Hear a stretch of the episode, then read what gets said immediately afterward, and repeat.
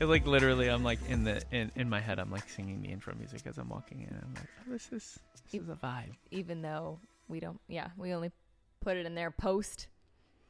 Yeah, but it's in my heart in pre. Yeah, no, I get it.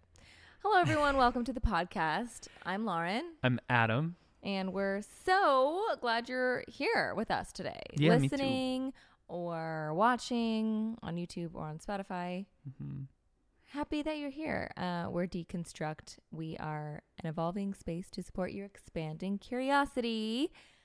Um, and yeah, we've evolved and we continue to evolve as we all do. I was thinking about that Yeah. today, actually. Some people evolve in big chunks. So hmm I was talking about human design today with my friend Carrie.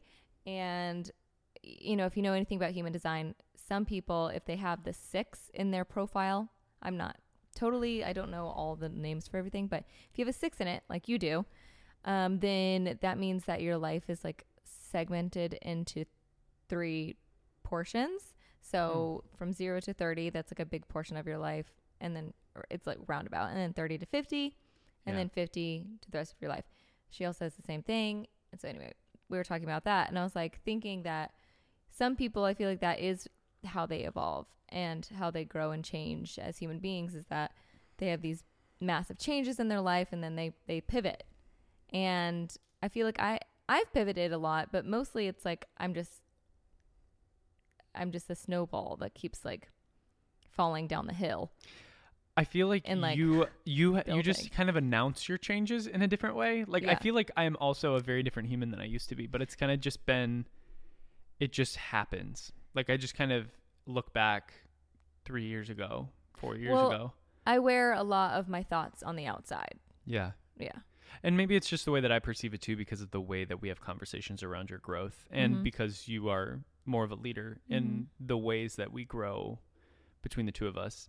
And so it's like when you are having these massive growths and you're doing all this research and and really actively pursuing change of, Mhm. for yourself, Mm-hmm. you want to bring me into the fold of that and show me what you're doing. Yeah, but I still Um, feel like I'm a little snowball, just building and building, Yeah. rolling down a hill. I guess that's what I'm saying is like it seems like chunks to me, but I think to you it's just consistent and you're just Oh, kind of yeah. filling me in Yeah, on occasion. yeah, f- yeah, for sure. I mean, yeah, some things are drastic, so maybe that's why you feel that way.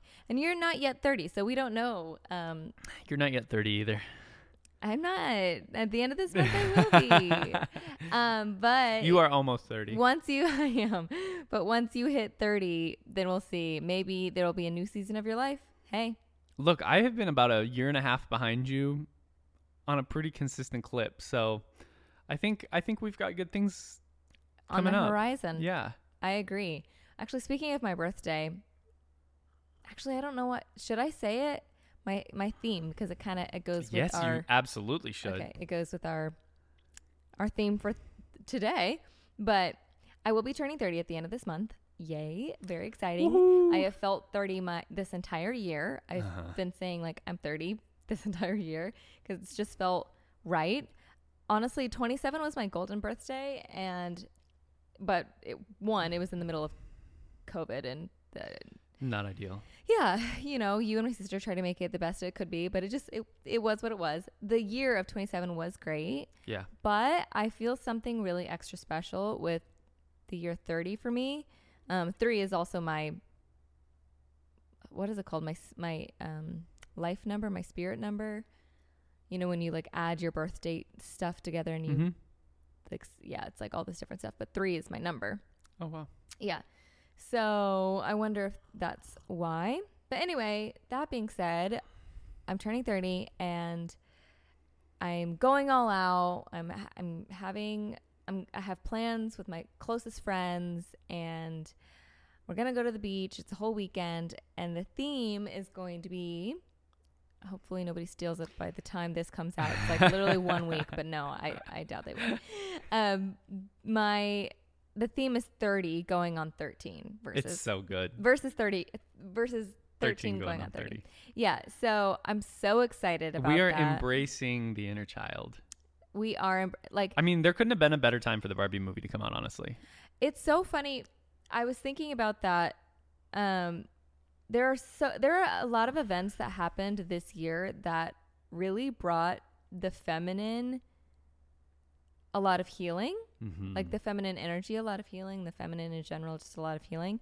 And although anyone who knows me knows I'm not a Swiftie at all, I think the Eras tour and like like the sparkles and the glitzy and the all the like the vibe of everyone going, it's very like girly and it's very feminine. It's very w- like whis wispy and like mm-hmm. all that vibe. And then the Barbie movie came out this year too, and it, I, it it's I put those two together because sometimes when I see people doing outfits, I I don't know if they're going to Taylor Swift concert or if they're like doing a Barbie themed thing, and I just we've gone years now, especially if you're my age, we've gone years since we were 13 or 12 or 11 Mm-hmm. when we were into glitz and sparkles and disco and like the dance parties in our room and pink and like being in our feminine in that way in a way that was like playful and innocent and I do think like you said like the Barbie movie came out this year and it's like no better time than now. Well, here's the thing that I feel like nobody's really catching from Barbie, and this is not what we're talking about today. Today is not the yes Barbie Yes, it is. I mean we're podcast. talking about it cuz here we are. but like I, I love I love seeing so many men healing with the whole I am Kenough yeah. thing that's happening. I think that they're missing the point. I am Kenough from Ken is actually an affirmation for women because the whole premise of the movie is that the representation of women in our actual society is being portrayed by men, by Ken Mm. because the the whole script flip thing that's Mhm. happening in Barbie Land. So Ken finding his independence and his value outside of the relationship that he has with Barbie is supposed to be portraying what happens in the world and what is supposed to be happening. And I think the really interesting piece of that is that Ken has his outburst of hyper individualism and independence and aggression toward the system that he felt oppressed by Right.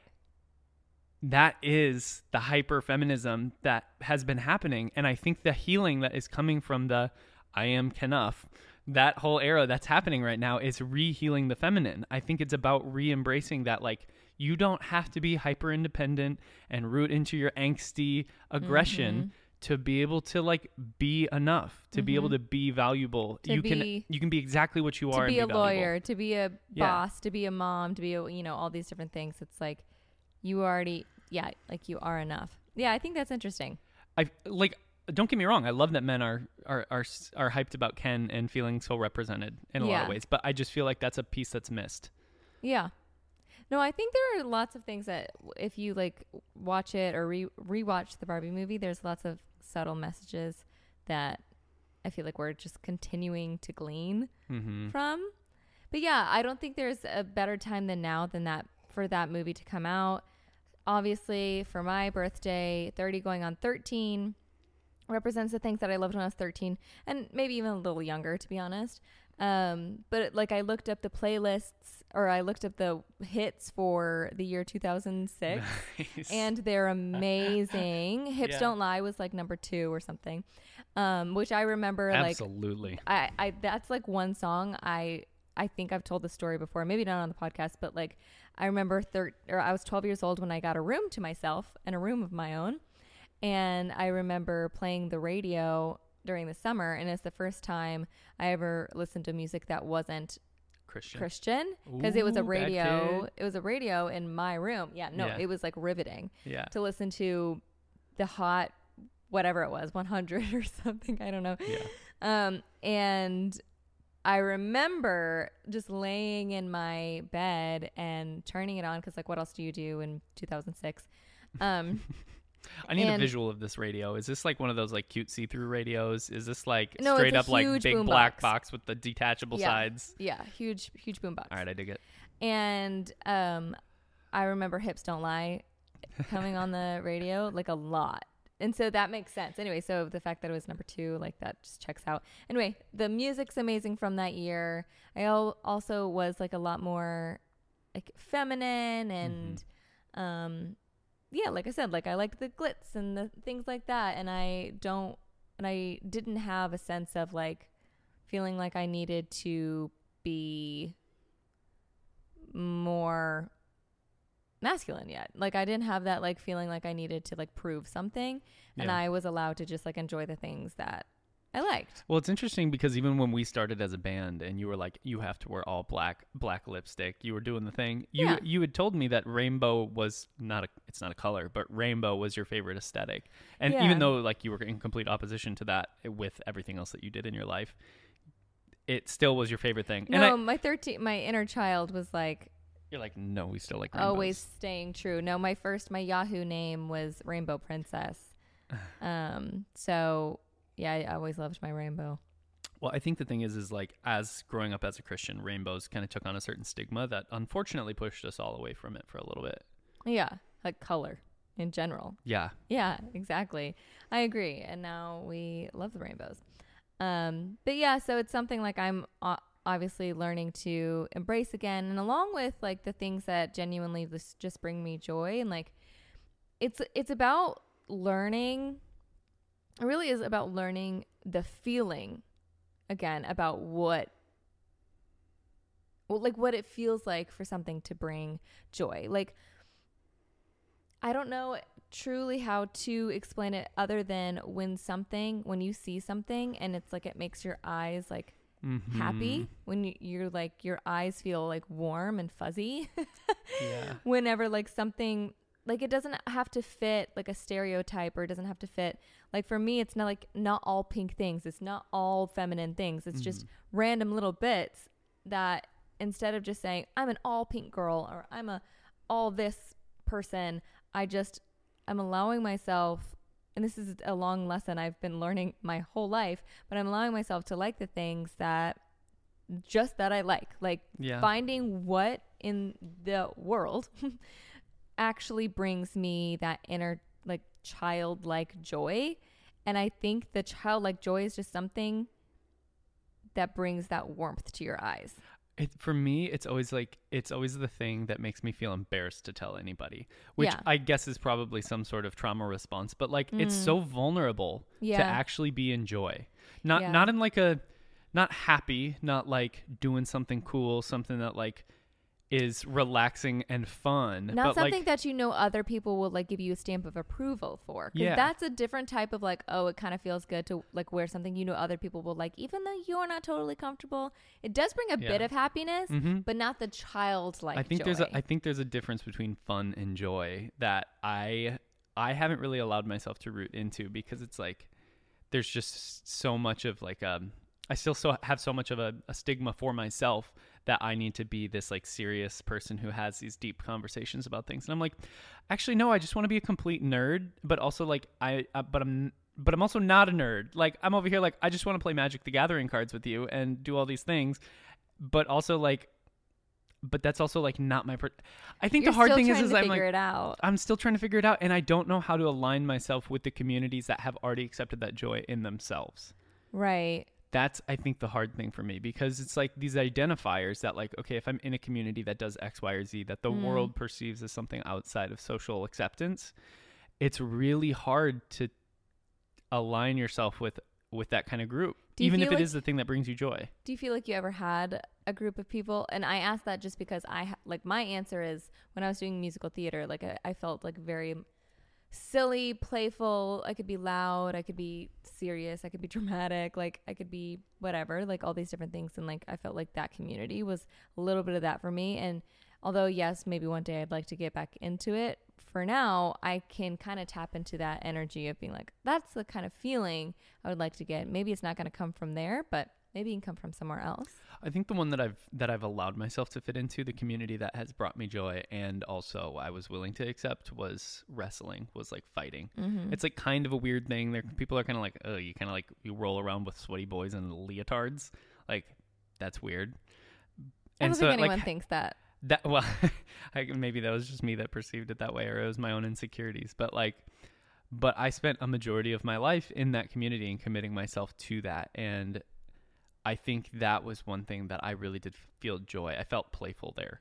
Like I Mm. felt like I, I've told you before that like when I'm in my physicality of my body and I'm just letting it flow, Mhm. whether it's drumming or fighting Mhm. or hopefully, well, I mean dancing. I dance even though I don't. I'm not trained on how. Yeah. Um, I, I think there's something about that that just brings me joy. It's why we dance so much. Adam and I will shut down. We will start it up and shut it down. Literally. Literally, we're the ones creating the circle in front of the DJ booth.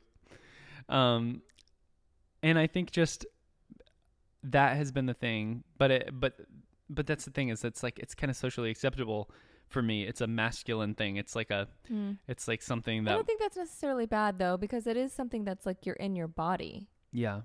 And that's what that's the way I felt connected to it. And so it's like it comes it comes with its I understand. That was the same with dance, with musical theater. I think there yeah. I think when it comes to childlike joy, there is a lot to do with the embodiment of it. Mm-hmm. You know, it's not just something that's like, oh, that puts a smile on my face.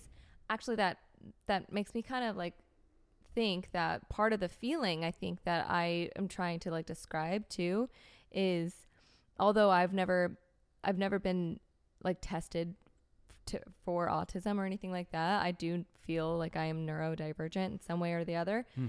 Whether it's like ADHD or aut- autistic or just like really um, highly sensitive. I'm not sure. I have again never been tested. However, I've like learned a lot about it, and as people who have special interests do, learn a lot about it. And one of the words and one of the things that I've I've learned about is stimming, Mhm. and I definitely relate to stimming in this in whenever something brings me joy in the way that like it's kind of childlike almost like em- almost embarrassing and I just and like my body like like tingles and it like I want to do that thing over and over and it makes Yeah. me kind of like like like spinny like Yeah. it, like another word for that like spinny like every like my my whole body just feels like it's being a, like like a electricity is just like flowing through it and it's like this is so exciting and I I kind of jump around and like oh I love it my my voice changes a bunch Mhm. like that to me when that kind of thing happens and that's something I've it's taken me so long to learn how to let happen again um that's when I know that like I, that's it's like bringing me childlike joy. And I think the embodiment like the body part is an important aspect of that and whether it's like it comes through being in your body and it's like oh i i'm finding childlike joy because I'm moving my body and it's like sh- she or he has been stuck in there like Mhm. you know trying to to move so it so trying to get a little bit enough feel, out. Uh-huh. yeah and get that like kind of stimming feeling like moving through their body i think being able to tap into that and allow that to come through and be loudly excited about something is like a practice that i've Mhm. done for myself So I guess my question then is like how does how does allowing yourself, how does practicing allowing yourself to be in that joy and to like be associated with uncomfortable communities or self-identification like how has that helped you grow? Like how has that changed your mindset as you've as you've started leaning into that? Well, I think allowing myself to do it in front of not just like by myself, but in front of other people, and mostly I do it with people I trust because I know like they'll love me no matter how much I'm squealing or like twirling or whatever it is. Mhm. Um, so it's been like a practice in that, and then eventually, like, I want to be able to like bring that part of me to the public in a more like normal s- state.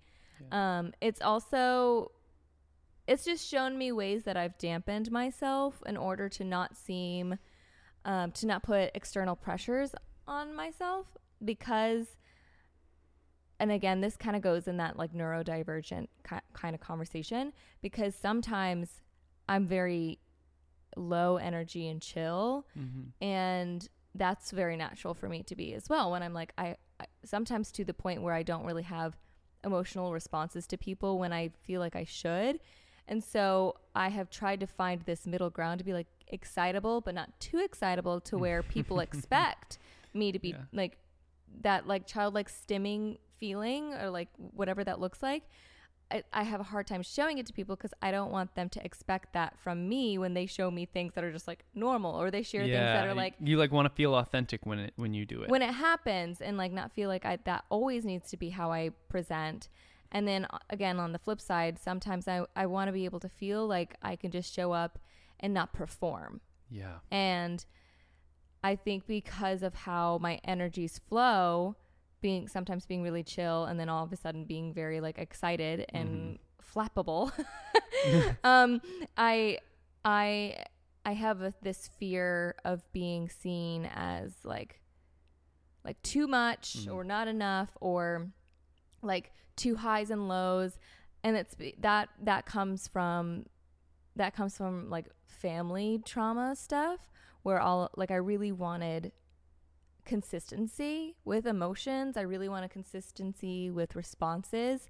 And I didn't have that, especially in my younger years, just within my family. It was sometimes we sometimes was quite turbulent and I didn't always get the same emotions Mhm. from the exact same actions.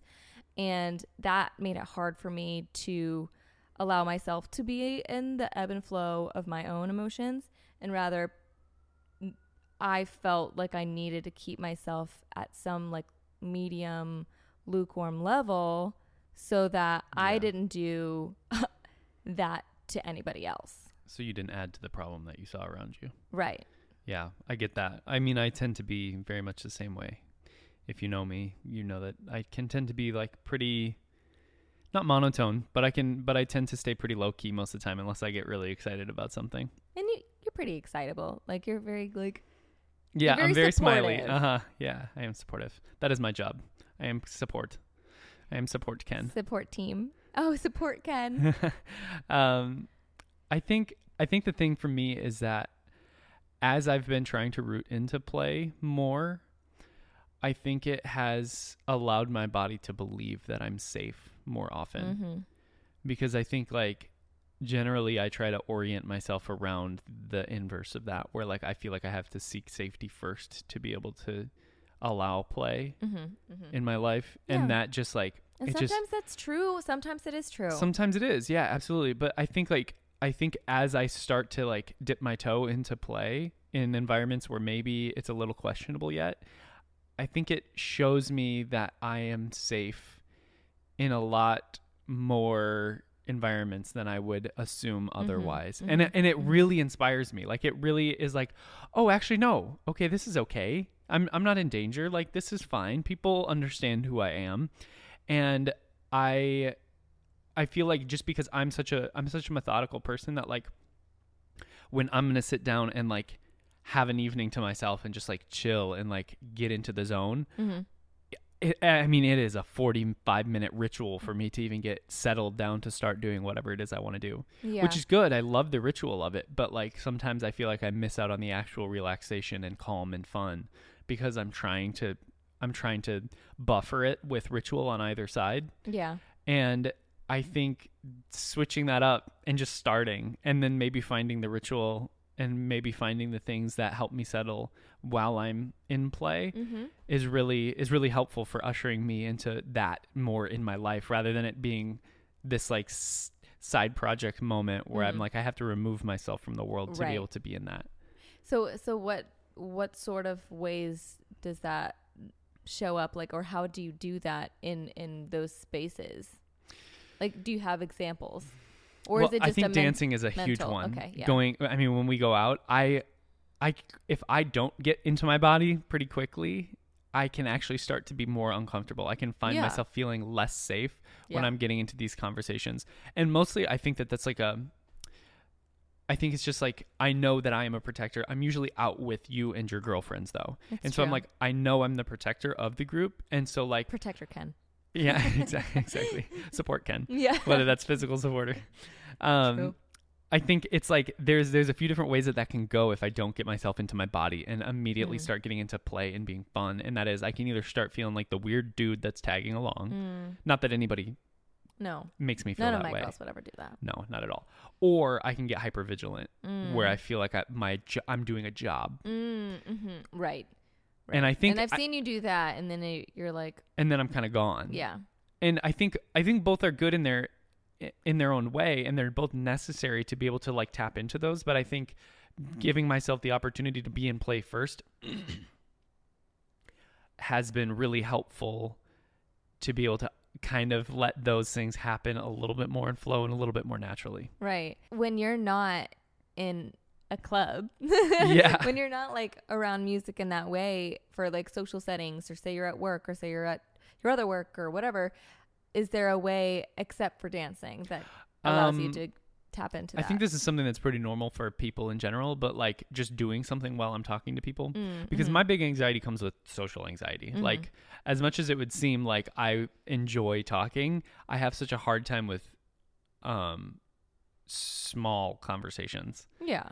I have like the surface level has- stuff is really difficult for me. Anybody who has a podcast, I'm pretty sure are the people who can't do small talk. that makes sense. Literally, like small talk is not for us. We literally just put a camera up so that we can justify having long conversations. yeah. Um, so I think like a social lubricant for me is just doing something, doing a task, whether it's like making food together. I love that. Right. I love making food in general. I love like hosting. Whenever Lauren and I host like a house party or something, I love being the like, the like, um, what what do you call it? Like the Host ho- well, with yeah, most? the the hostess with the mostest, I guess. Um, yeah, I love I love being that for people, and so I can tend to take that on, and that makes me feel like I'm in play because I'm I'm doing a thing that just makes me feel good. Yeah. I don't know. There's just something about um, distracting my brain with something that's just physical, with something that I enjoy that's like kind of mindless, but also just like a specific task. Yeah. I think that really helps me just stop focusing so hard on trying to have a conversation, which pulls me out of the obli- the obligatory like deep long conversations and actually lets me have the surface conversations a little bit. So you want to have the surface conversations. Well, I, of course. I mean, I would love to be good at just having funny conversations and joking with people. That's like I mean, that's I feel like that is something that I miss with men what? because most men Just the funny, the the what is The the, word? banter. Yeah. like I'm I'm just really I mean I have my own personal reasons for being really disconnected from male friendships, but like I think one of the things is that I just all I can do is or I feel like all I can do is just have deep conversations. And a lot of guys are just like I, I don't want to they either don't want to be vulnerable or they don't feel comfortable or they don't really think about the same kind of topics that I'm thinking about and so they don't have these like they don't have all of this information and all of this like beta testing basically to get out of them. I don't think you do that as much as you think you do. I mean, maybe you used to, but I see you like bantering with people back and forth all the time now. I think you I Well, I it's in I think it's in your head more now that you are afraid that you're going to come across a certain way. Yeah. I think I think it's helpful that we're like just having more fun on the podcast. Yeah, I agree. That we're just kind of we're just kind of doing the thing, making sure we have fun. Yeah. And as that's become more of the like intention Mhm. behind what I'm setting aside time for, I think that that just kind of helps me do it habitually. That's good. That's good. Yeah. No, I feel like my my the radio show that I do twice a week kind of helps me do that as well. Yeah. Helps keep me like keeps my head out of the sand. Keeps me a little mm-hmm. bit more like light on my feet. Yeah, Yeah. no, I I completely understand. And I think there are things that we need to do to kind of it- it give us all practical ways to tap into that childlike energy no matter I mean no matter what it is. I think an embodiment practice is going to bring that forward. Yeah, and I think too that like as I am as I'm allowing myself to get outside of those like deep conversations, I, I think a lot of those deep conversations are rooted in trying to like shed an identity. Mm. I think it has a lot to do with like I'm processing this thing, and that's why it can be really vulnerable for people is because it's like I'm trying to process either some identity that I have been or Mm. breaking down something that I disagree with and like trying to like figure out my actual beliefs and You're I- and deconstructing it. yeah well yeah i guess so yeah like i feel like i'm i'm creating voids in my life in a way Mhm. that i don't know that it's necessarily appropriate to bring into conversation with other people and then also make them fall into this existential crisis and also dig this huge void in their life without actually having the capacity or the research to be able to like support them through that deconstruction Well, also, if you think about it, I mean, throughout life, we're always going through that cycle of like we're constructing, we're deconstructing, we're constructing, we're de- it's like kind of we're building up and then we're tearing, tearing down just to like kind of rebuild. It's like a it's like a cell, you know, just that growth Yeah. in that way. And I think in a lot of ways the deconstructing part um, is perhaps more in the masculine. Um, Mm. Think about like a kid when they are like putting together these blocks, right? Yeah. They don't like just, I mean, unless you're me, but they, they don't really just like blow it over like this like big castle. They don't just like take one little brick out. I mean, again, unless you're me. Um, but most kids, you watch them do that and they're like running towards it. They're like It screaming. like and channels sh- their aggression. They like love, they kick it and they're like, yeah, it's aggressive. It's in the masculine. It's, I'm Mhm. tearing something down. I want to see what happens. I want to like understand when I come at it with all this force, like what it's gonna, what's, what's gonna happen. Mhm. And although that's being a child doing that, so that in and of itself is childlike, which is part of life, is the constructing and then deconstructing and then reconstructing. Like that in and of itself, the process of going through all those things Mhm. and embracing all those things is childlike. However, the deconstructing part, I would say, is more in the masculine Mhm. energy and the the constructing of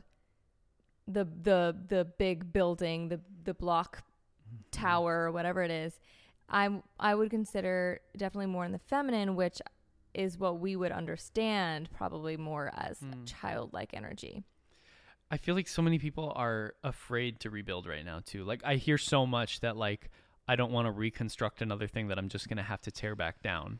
That's understandable.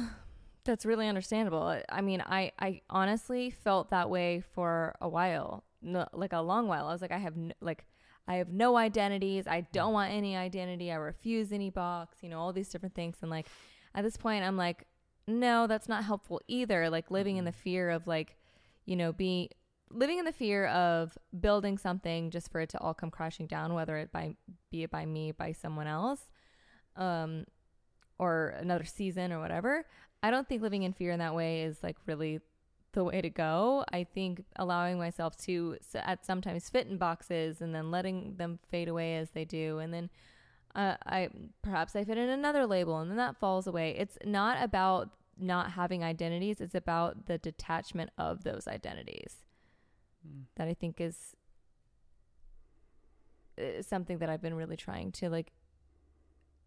I've been trying to implement that, I guess, in my own life, which I don't know if that's childlike play or if that's just me Yeah. trying to be on my healing energy and healing journey. Well, I feel like if you're never trying to actually build something back, you will never dis- rediscover something good. mm-hmm. You'll it's kind of like we were having the conversation the other day that like getting to baseline is not the goal. I mean like it's a goal along the steps, like along the journey, but I feel like there's there's also and so many people that do deconstruction work are like there is no there's no goal. There is no like Mhm. place where you settle down. Right. There's no, yes, right. There's no end place. Yeah, you don't There's no land somewhere. Yeah. But like come on, like it's fun to discover new things. It's fun to land. It's fun to land It's and to build of- something up beautiful and something that you're passionate about and then be wrong. right. Like I know it's really like traumatizing and it's really difficult to shed some things, but I think it's a practice in vulnerability and I think it's something that helps you be able to like strengthen your emotional metabolism. Like if you are building things up and breaking them down, you're learn it's like learning how to how to handle a breakup and how to be valuable in your own body and realize your own worth and like and then still go back out and present yourself and say, no, actually, I don't want nothing. I do want something, but here's some new rules about what I deserve. Which is why I feel like I see myself as a snowball that's just rolling down a hill. Yeah. Yeah, I think it's just like I at least personally, I'm in a I'm ready to be in a season of building something good. Like I don't want to just tear down the bad. And I think maybe as as like simple as it seems, I think having small talk conversations is a piece of learning how to build something good. I think like rooting into something that you're really nerdy about that brings you childlike joy that makes you feel really uncomfortable and letting that be your identity for a minute is what is reconstruction. You, sorry if this is like kind of a ra- another rabbit hole, but like you realize that's why I got into watching reality TV no, I did not. because I needed something to be like not so serious That's and amazing. something to where I could watch other people talk that was like it was just about nothing that about mattered to nothing you. that mattered at all Yeah. really in general um and seeing how people like socialize interact what they used it like i it sounds like kind of crazy but like i love watching reality shows to study like human interaction and i understand that it's it's produced but it has it has allowed me like when i was in the season where i started making friends Mhm. I was watching Selling Sunset and Gossip Girl. And I know it's You're like learning how to manage relationships. I was learning how to manage relationships. I was Uh-huh. learning, hey, oh, and I, I'm not saying I recommend this for everyone or that like partying or alcohol is the the what what you need. But I learned for like a little season of my life, I was like, because I was so scared of partying and I was so scared of, you know, alcohol and all of that that I honestly needed a season where I was like, let's get lemon drop shots, and I because I saw that on one of the shows that I was watching. when you told me that, when you told me that you were watching Selling Sunset, and the reason you started ordering lemon, Lemon drop drops. shots is because they did it and it looked fun on TV. yeah, You're like, I don't even really like lemon drop shots, but it looked fun, and now I do them. and now I do them, and I like them now. They're just expensive, but but I learned that everybody loves to take a shot. Like I love that everybody likes this like a communal thing that everybody can like Mhm. cheers and then they can throw back. Like I was learning something about humans and socializing in a light way that wasn't like Mhm. let's be serious because I you know where we came from was the the conversations that mattered in the the religious world were the Mhm. ones where you're like boo-hooing crying and then you're coming to salvation and like Yeah. that's that's serious shit like Of course, yeah. you're like winning people's souls over from eternal eternal damnation kind of like that's like Yeah. very serious Right. to deconstructing our faith which was again very serious and i was i've just always been a very serious person and so have you which is like what bonded us Mhm. but that's why I went through the season that I did, and I'm still in that. I, am now I'm like I still love reality shows because it, it again it it like It makes ties me you back light to on my feet. Like it, Mhm. it reminds me that there are so many different types of people and types of relationships, types of conversations, ways that people bond, and again, and more than just lemon drop shots. Okay, Yeah. but that's like an example Yeah. of something I could take in a practical way, and guess what? I made friends yeah. it happened. It worked for me. And that's like it's just one of those things that I don't think people or even you realize when I'm like I'm in a constant state of like absorbing information and figuring out how I can apply it to my life. Yeah.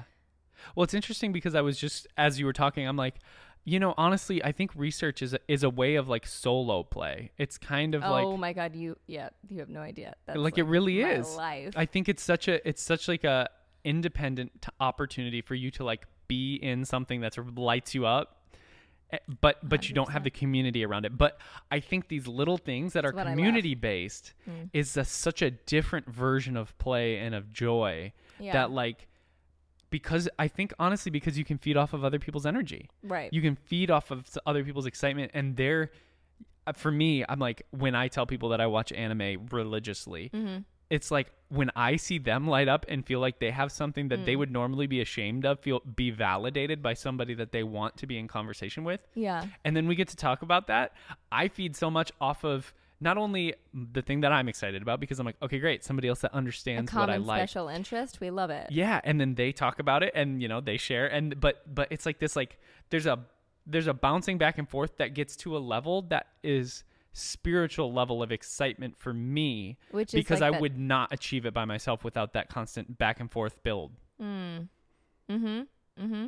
Yeah, no, I definitely see that. And I agree. I think as an introvert, I feel a lot of that joy Yeah. when I'm alone and learning, which is why I it's why I love listening to podcasts. I love learning, I love researching. Mm-hmm. Then I love like talking to a person like I was doing today with my friend Carrie and I was just messaging her about human design stuff and we were just going back and forth back and forth and it's like that Yeah. to me like that mutual discovery is Mhm. very fun. It's the one thing that's really bonded us too Yeah. and which is why I think I've said I don't know if I've said it on the podcast, but I my I think I, I feel like my love language is like discovering things with people, especially when it involves Yeah. food because like I just love food. But Yeah. just in general, discovering things together, whether it be like a lifestyle, whether it be a state of mind, whether it be a new personality quiz or or like a restaurant or a cafe. Like Mhm. I that mutual discovery is the thing that like light, lights me up. Yeah. It's like that childlike thing because I did that with my sister all the Uh-huh. time growing up.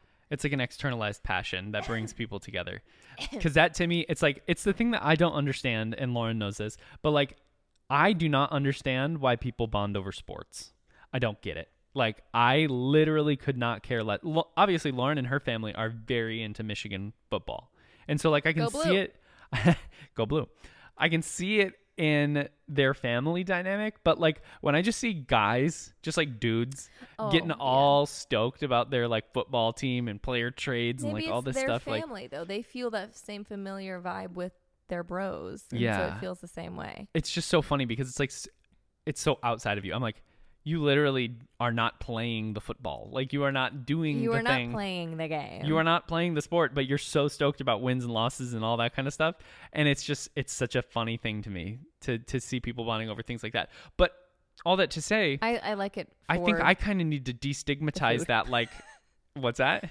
And just the food, the vibe. Like I like Yeah, we all you're get like, together. I like the party. That's I- the fun part. I like yeah, I like the beer and yeah. You're like I'm in and a big cozy jersey, and, we're like, I get excited about Uh-huh. something. It feels. I think maybe this is the same way for guys. I actually don't know, but it feels good to get excited about something Mhm. that does have nothing to do with me. Same thing with reality TV for me. Yeah. It has nothing to do with me, but it's exciting to hear their drama, and I'm just like, or exciting when good things happen, or it's exciting when it's like something that you can kind of experience, but it's like outside of you, hmm but you can almost pretend like it is you. yeah. I feel like that's like the same thing as like super fans of musicians, like Swifties. They're like eh, you're like it's so outside of you, and it's so not something you're doing, but you're really enjoying it. I guess I can be a little bit more of a passion because at least they're creating music for you. yeah. to listen to but i digress the what i'm trying to say is that like i think for me personally i need to destigmatize my thought around men being this masculine thing Imagine it's anime. Like imagine not that that's not masculine. Like no offense, people. That's not what I'm saying. no totally But like, yeah, just imagine that Yeah. it's like a reality show or like anime, it's just and they're people like, that build their whole personality around it i'm like oh my god, people do that with anime. i suppose they do i guess it's just that i don't do those things there's such little small facets of of of who i am that maybe i do need to allow my identity to be built around something no, like that Well, I mean you were just saying like that's the thing. Like oh, it's hard when um something that my sister told me in I mean years ago. Mm-hmm. Um, is she said let the little things be little. Hmm. and it's something that like has always meant a lot to me because I feel like something again that you and I have in common is that like we don't really fit into like um social boxes very much. yeah Um I feel like the only social box we fit in at this point is like podcast vibes, which is what I was just saying like those people who don't really do small talk well, but like whatever. Um other than that like, you know, we're not like both we're we're both into yoga, but we're not really yogis. We're like Mhm. you know we you're into film but you're not doing film there's like lots of things that we're excited about and interested in and things that we do like for me even digital like digital art and th- like i do so Mhm. much stuff but I, I don't think i would consider myself just one of those things yeah it's like you dabble it's like the, the in middle school or high school it's like you don't you have like you're like good with all of the clicks you know Mhm. and you just go from one thing to the next and all you do is just like hear their drama and then you go hear their drama and you're like you don't say anything you don't get involved but you just know everything Yep. you're just like there that was me Oh, that was me, but I also had crippling social anxiety and I sat at a lunch table by myself and people would come sit by me. Like these cliques would come surround me and thankfully not expect me to talk with them, but just wanted to like not let me be alone. oh see i literally just wanted the tea and didn't i didn't stir I got the tea. i didn't stir anything i kept it all i was just like sipping on that tea i knew what everybody Yeah. thought and yeah I, I feel like no i mean you can embrace sure your like anime vibe you will you can embrace those different things and maybe that will be something for you that you realize that maybe there is more to that for you or maybe it's not maybe it is Yeah. just something that you get to enjoy and relate to other people about and then that's that's Yeah. that. You don't got to fit in a social box in order to be worthy of I know. socializing. I know. That's the hard thing for me. Like I feel like I got to be as passionate as the people that I'm talking to. Like if Oh, I well, I like I almost feel bad sometimes when I catch on to somebody's like special interest and I don't really know that much about it, but I like See, I presented to know some. I think you I think what you do is you ask questions and I'm the same way. Like I mean, let's think about it. Who are my closest friends and what do they love? I've grabbed I've Uh-huh. grabbed onto them like Yeah. anything that the people that I care about what they're into, I'm like, "Oh, all of a sudden that's my special interest." And like, you know, I'm like so such a hard fan and like all these different things and Yeah. I think it makes you a good I think that makes us good friends. Um, but it we also have to remember I mean at least for me, I have to remember like am I is, is this me? Am I interested in this or am I Mm. just wanting them to feel like they can relate? And again, I don't think that's a problem, but I think remembering not to get lost in that is is at least important still to me. Yeah. Yeah. Well, and I think too that like I think it's I think what I'm kind of trying to convince myself of is that it's okay to get too into something and then deconstruct it and then break it all down and be like, "You know what? This actually isn't something that I want." That's kind of where I'm at with spirituality. I'm like Mhm. I wanted to lean into something that makes me feel really dumb when I end up leaving it yeah. eventually. Like yeah, I'm like, like, have you have you done that? Because you were into like the what are they called? I was into the North Norse mythology for a little bit, just Yeah. because I found out that that's very strongly my heritage. Um, and I haven't I haven't flushed it out enough yet. I don't think. I think I got too embarrassed too quickly, and I just felt too like. I, I I think it's hard for me to like play pretend, and Yeah. I know we've had this conversation around like I really am very bad at like trying to put on a character Mm. um, which I think was a lot of my social anxiety. I think a lot of people are better at- putting on an identity and just letting it live for a minute. Also, it wasn't totally your fault. Like I will say, your parents didn't really let you socialize as a kid, Totally. and they like you know they really limited your socialization, and like that's important for human beings to develop those skills. And so it's not necessarily on you that that this has been a difficult Yeah. learning curve for you as an adult. Well, and my one really good friend I had when I was younger ended up in a very traumatic situation for me. right. And so it's like the one opportunity I did have to to socialize was actually just a very it's it's a very big point of trauma. And so it's like yeah, I guess I my practices are very limited Yeah, but you're it all that. but it's something that like we all we all have our hurdles from childhood that we're like getting Yeah. past now. Yeah. Yeah. and that's just one of them and for you and I mean that's okay. I feel like that childlike play is going to be something that's going to be so that is so healing, Mhm. not just for you, but for me, for all of us. That's again going back to me turning 30 and celebrating me as a Mhm. 13-year-old and like the things that I loved and yeah. Embracing those things. I think it's just a matter of allowing yourself to feel foolish and feel Yeah, that's the hard one right there. Yeah. It like it is when somebody hard. looks at you and is like, "What in the world?" I cuz I, I I will be honest like there's some things that I have found that I like that like I think other people would un would deem uncool Mhm. and that for me is like hard because like sometimes I feel too feel like I look too cool for how I actually am and Yeah. I feel like You're like, people believed this. Why would I break So- this? Yeah, literally, people thought I was cool. So like, why would I? Yeah. Or Yeah. how can I break this without looking like completely out of my mind? Yep. Um, and that's something I've like been trying to figure out. But it's been good for me. I've I have embraced, um, trusting myself more. That's a whole other thing about like leaning into my childlike joy, but also my childlike intuition, which I had very strong intuition as a kid and I trusted myself and I trusted what I liked and I think along the way I very much lost my trust in myself not just my decisions that yes but mostly my decisions of what actually was cool or or Mhm. what what it was that I thought was cool and what brought me Mhm. joy and feeling like I need to, I needed to look at other people uh, to give me the validation Yeah. for what was socially acceptable and not just acceptable but i wanted to excel Yeah. i'm somebody who doesn't who wanted to excel in in my interactions and wanted to excel in my like social standing. I've i'm still to this day like feel like I I I have that and I don't think that's a problem. I think it's a personality trait. Yeah. I don't think it's anything bad and I I'm learning that the best way for me to excel is to trust myself Mhm. and to not look at what other people are pinning, what other people are wearing, what other people just really going off of myself and nothing else. And that's Mhm. so hard in a in the day this modern day where we're so bombarded with what other people deem as cool Mhm. or good or socially excelling, not Mhm. just like acceptance. Yeah. I think the biggest thing for me is just like I feel so good that I'm learning to feel safe. Mm-hmm.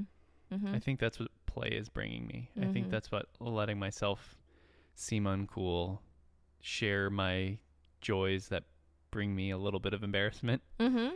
is just realizing, you know what, I am safe. I'm so much safer than I ever think I am. Yeah. And I think that's the only thing that that can possibly lead to is the opportunity to grow and build something that maybe isn't quite right and then break it back down and then build something that's a little bit better and then break it back down and just keep on doing that. I agree. I agree. Oh, I loved this conversation. Yeah, me so too. good.